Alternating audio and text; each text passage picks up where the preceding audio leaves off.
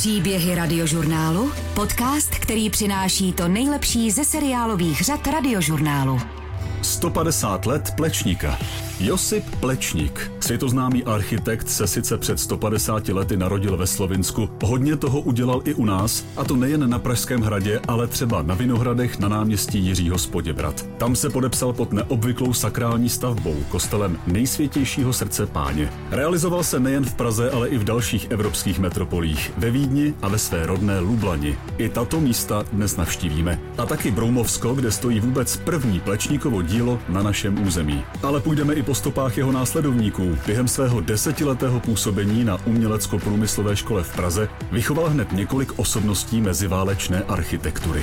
U podcastu radiožurnálu s domácími i zahraničními reportéry Českého rozhlasu vás vítá Jiří Chum.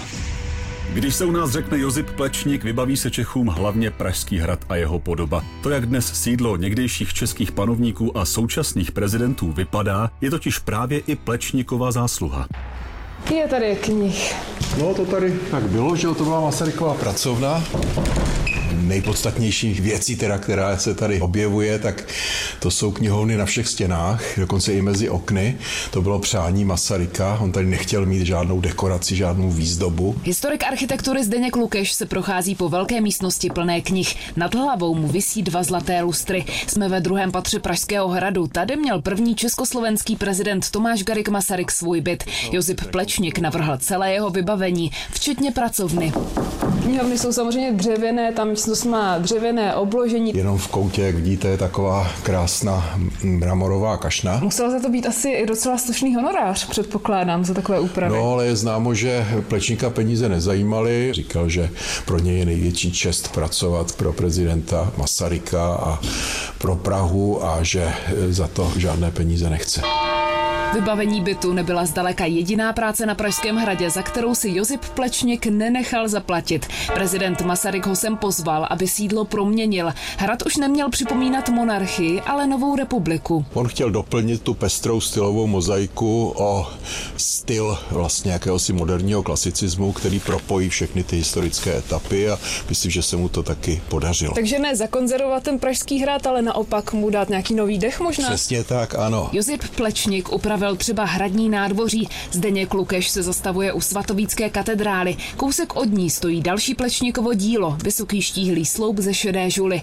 Obelisk je moderní a hlavně z konzervativních kruhů se tehdy ozývalo, že se k hradu nehodí. O tom obelisku říkali, že to je komín tovární. Dokonce argumentovali i tím, že on není Čech, tedy a že tím pádem nemá právo na Pražském hradě pracovat, což je samozřejmě absurdní, protože když se podíváte tady kolem sebe, tak vidíte práci práce Rakušanů, Němců, Francouzů, Italů. Pražský hrad je vlastně kolektivním dílem celé Evropy. Tak. Procházíme do jižních zahrad, tady architekt vytvořil několik pavilonků a z Plečníkovy vyhlídky máme Prahu jako na dlani. Když se otočíme zády k městu, vidíme věž svatovícké katedrály. Zdeněk Lukeš ukazuje na menší kamennou pyramidu, která stojí poblíž. Plečník vlastně propojoval ty výrazné pražské dominanty s Pražským hradem formou takových eh, architektonických prvků, jako tady je třeba ta pyramida. Špička směřuje právě na tu věž a když bychom se dívali eh, z býčího schodiště schodiště, odkud jsme teď vlastně přišli do těch zahrad přes tu špičku, tak zase vidíme, že ukazuje na chrám svatého Mikuláše, jednu z těch hlavních dominant malé strany. V dalším díle seriálu o architektu Josipu Plečníkovi zůstaneme v Praze. Z centra města se ale přesuneme na Vinohrady, ke kostelu nejsvětějšího srdce páně. Marie Veselá, radiožurnál. Ač slovinec, tak ve 20. a 30. letech minulého století Josip Plečník výrazně promluvil do podoby několika důležitých staveb mladého Československa. Kromě úprav Pražského hradu je taky autorem kostela nejsvětějšího srdce páně na Pražských Vinohradech. Když se podíváme takhle zblízka na kostel v nádherném slunci, které nám hluboce prorýsuje všechny stíny, tak nás zaujme tou lapidárností, až takovým empírovým tvarem. Má spodní část takovou hmotnou, obloženou kábřince, z čehož vystupují teda jednotlivé segmenty. Popisuje v poledním slunci architekt David Vávra. Kostel nejsvětějšího srdce páně na pražském náměstí Jiřího Spoděvrat nedodržuje obvyklou podobu kostelu. Nemíří vysokými věžemi k nebi a k bohu. Střechu má rovnou s jedinou věží a velkými prosklenými hodinami. A právě to už při dokončení ve 30. letech 20. století budilo rozpaky hlavně mezi věřícími. Plečník navrhl kostel na starokřesťanských hodnotách, ale pro člověka moderní doby. Je to prostor, který je poučen historií a přitom je veskrze moderní a pokorný, protože Plečník byl hluboce věřící člověk. A to obojí ta úcta k té tradici a současně ta vize jednoduchosti je úžasná. Jak je odvážný v minulosti, tak je odvážný i dneska. Na první pohled tradiční křesťanské hodnoty na kostele chybí. Ve skutečnosti je jich víc než se zdá a reprezentuje je třeba jediná věž s téměř 8-metrovými prosklenými hodinami a na ní velký kříž s jablkem, symbol pána Ježíše Krista. Svým moderním pojetím ale kostel přitahuje i lidi, kteří třeba ani nejsou katolického vyznání. Uh, Rozhodně to není běžná stavba, je unikátní Žiju tady sedm let a považuji tenhle kostel za centrum Vinohrad. Miluji ho. Já nejsem věřící člověk, jsem z Izraele a tohle prostě nevypadá jako žádná synagoga nebo kostel, který jsem kdy viděl. Říká Tamir s pohledem upřeným na věž, kde největší hodiny v Česku ukazují 12. A s odbíjením zvonu jdu dovnitř kostela nejsvětějšího srdce páně s farářem Janem Houkalem. Vstupujeme do jedné velké lodi s kazetovým rovným stropem, která je plná křesťanské symboliky, ale na rozdíl od bazilik nebo chrámu je tu výrazně víc světla. To je oblíbená část stavby pro otce Houkala. Plečník totiž udělal ten kostel tak, aby do všech jeho prostor, včetně zázemí, šlo denní světlo. Všude tady jsou různé průhledy, průsvity, nic vlastně nelícuje je, vždycky je nějaká mezera, kudy je vidět za a to je něco, co se při té bohoslužbě dá prožívat a navíc je to i krásným symbolem tajemství. Otec Houkal je navíc přesvědčený, že Plečníkův plán kostela pro moderního člověka vyšel do puntíku. Člověk se podívá například na lustr, vidí tvar kříže, hru světla, tmy určité přítmí, vidí dekorativní ozdobu stěn, ale zároveň vidí moderní tvary, až někdy takřka minimalistické tvary. Člověk se cítí, ano, je to kostel mé doby, posvátno moderně prožívané zde cítit prostě je. Plečník ale zároveň stil některá konzervativní pravidla, což dokládá David Vávra citací jednoho z dopisů, kterými architekt stavbu na dálku řídil. Já protestuji co nejrozhodněji, aby se zavedlo ústřední topení do kostela. Tohle moderní svínstvo nepatří do katolického chrámu páně. Katolický kostel není ani kino, ani bar, ani divadlo. Nýbrž kalvárie. Já protestuji, protestuji. V dalším díle našeho seriálového připomínání Jozipa Plečníka se zaměříme na jeho spolupráci s českým architektem Otto Rotmajerem. Adam Bejšovec, Radiožurnál. Připomínáme si 150 let od narození muže, který po celém Česku zanechal řadu významných staveb. Proměnil třeba areál Pražského hradu. Nebyl na to ale sám. Právě na hradě pracoval se svým žákem Otto Rotmajerem. Teď pojďme do jeho vily v pražských Střešovicích.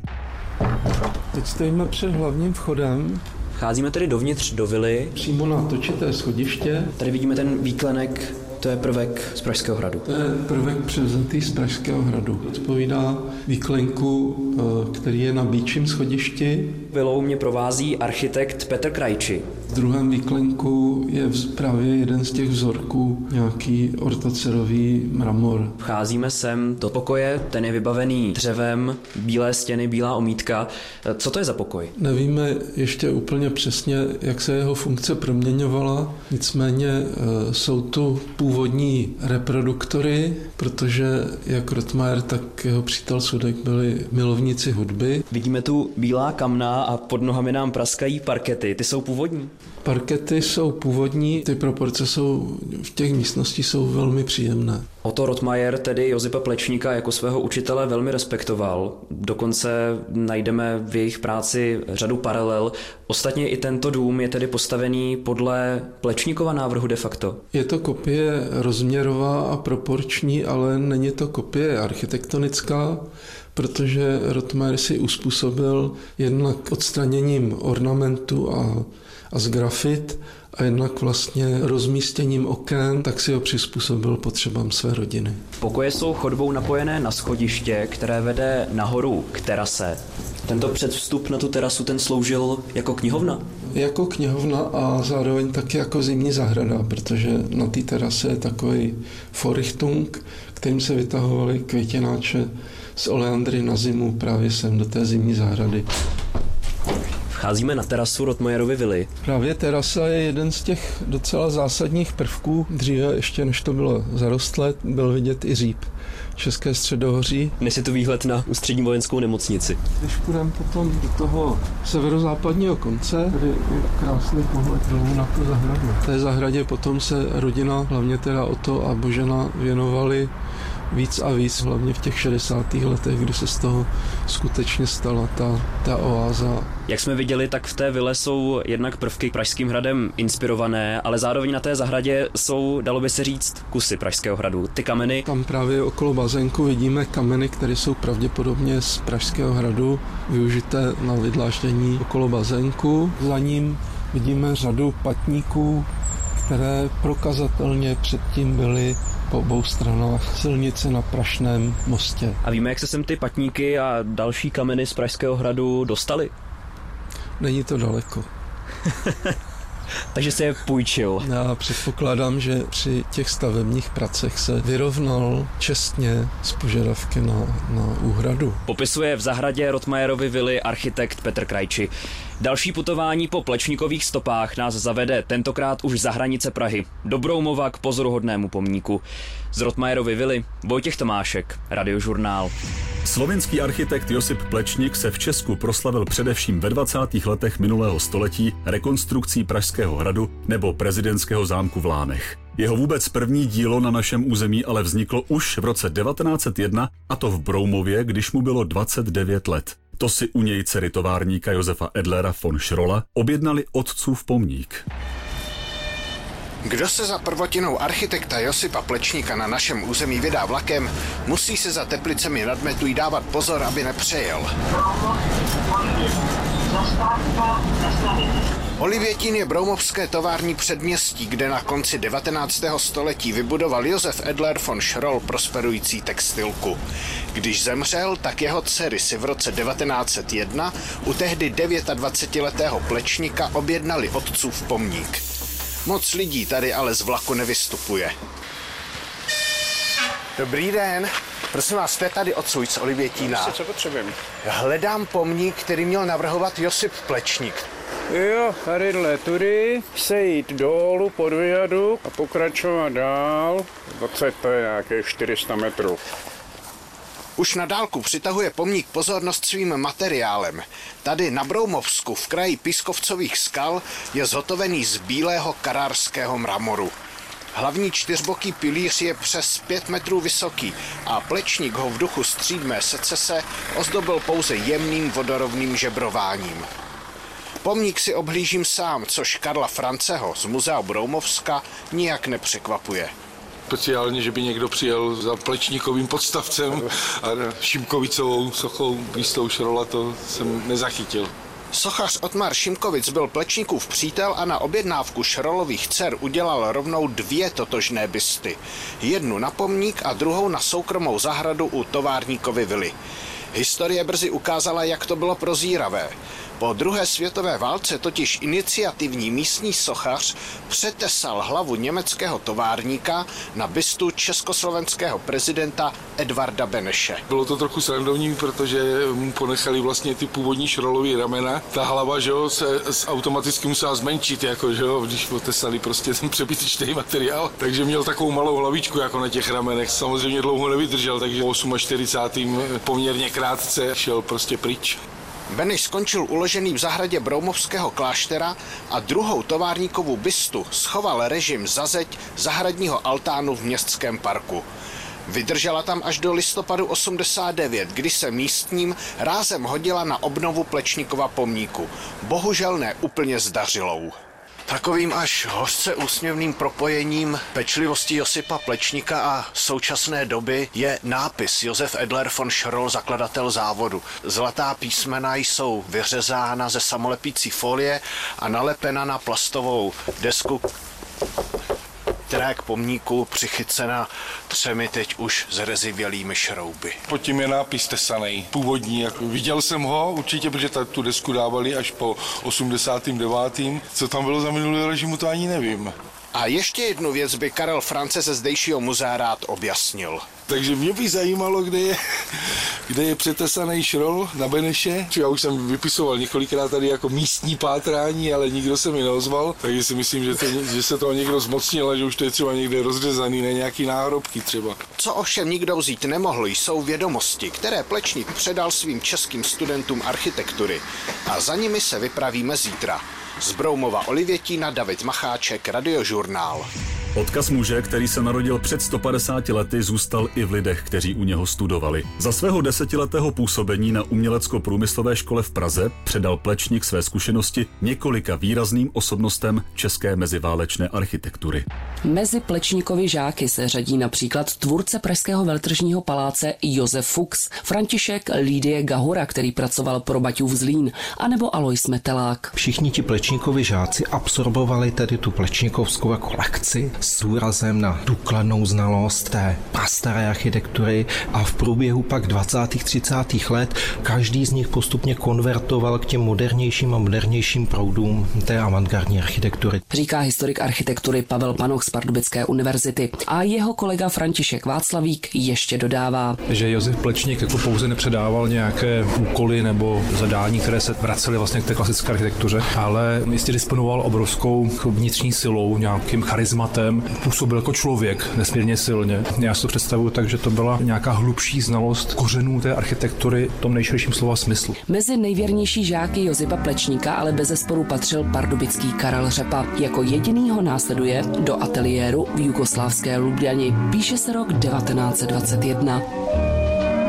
Vážený pane profesore, přestože dopis můj nezastihl vás v Praze, bude vám snad posílán dodatečně do Lubljaně. Došel mi dnes dopis od pana profesora Krále, který mi oznamuje podrobnosti stran pobytu v Lubljaně.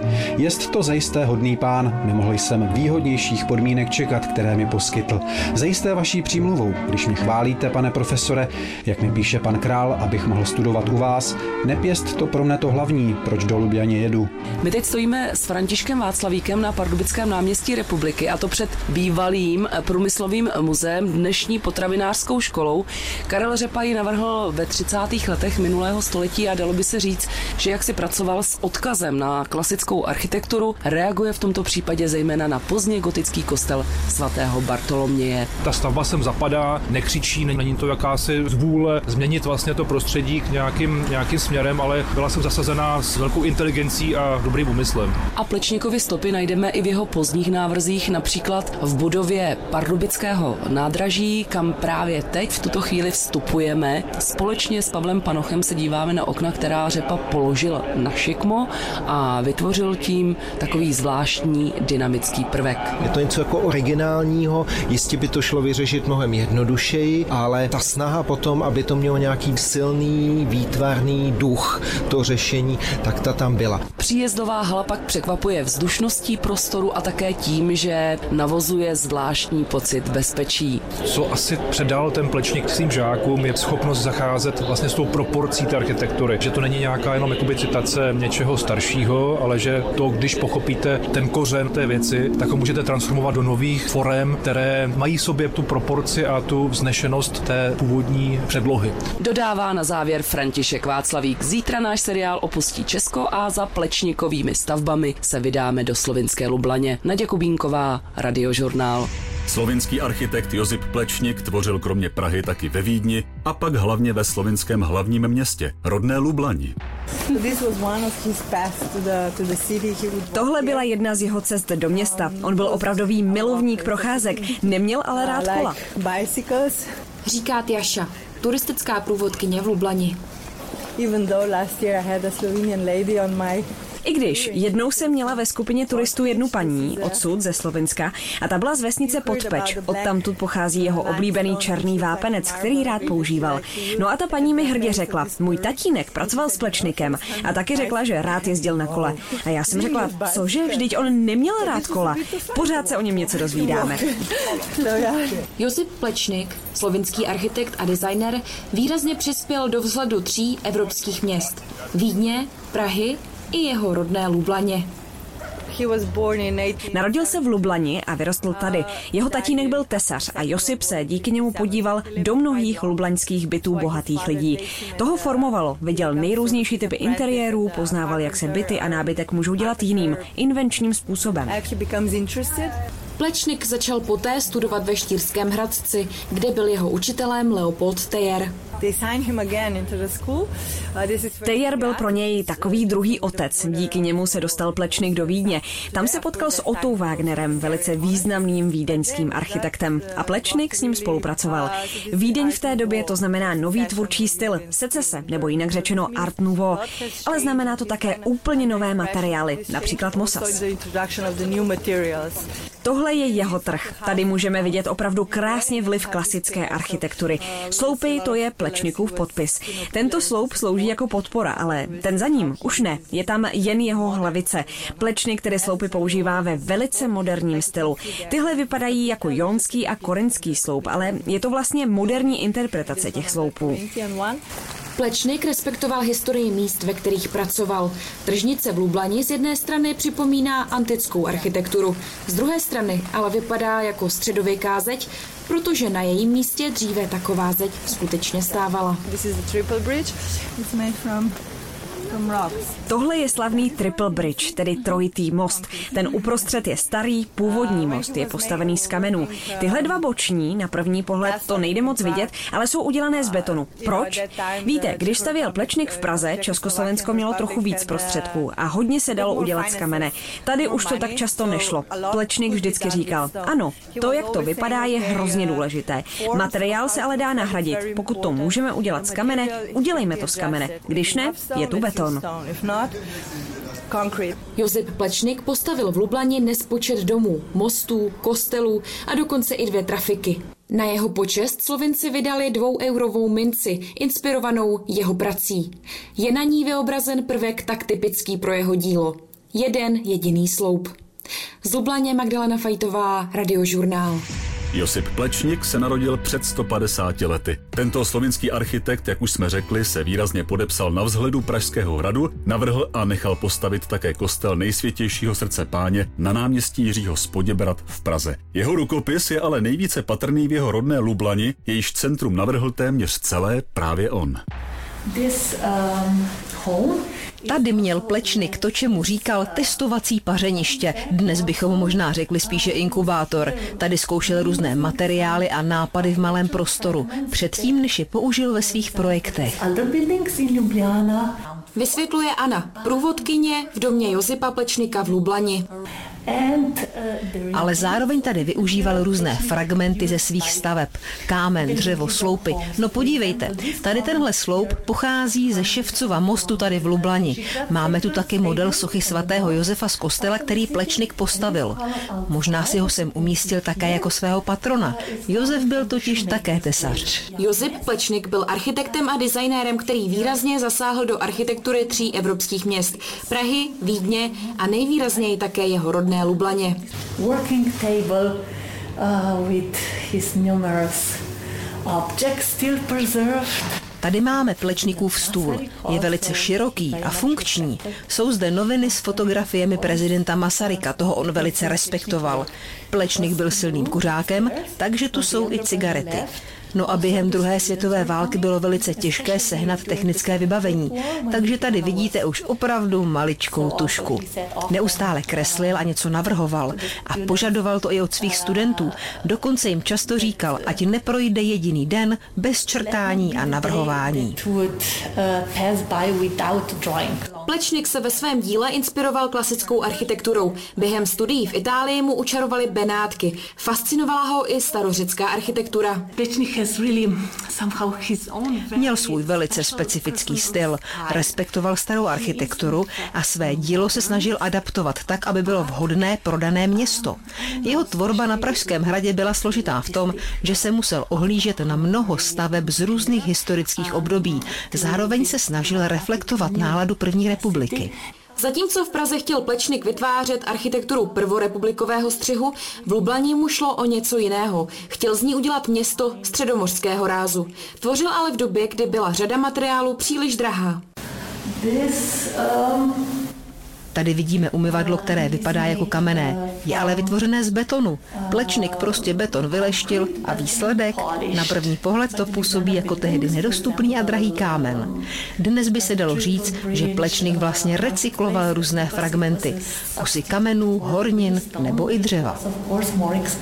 Vysvětluje Anna. Josip Plečnik v Lublani navrhl nespočet budov. Mezi nejznámější patří třeba Slovinská národní knihovna, kostel svatého Františka z Asisi, hřbitov Žále, dále pak nespočet mostů a dokonce i dvě trafiky. Sedm z jeho děl v Lublani je zapsáno na seznamu světového dědictví UNESCO.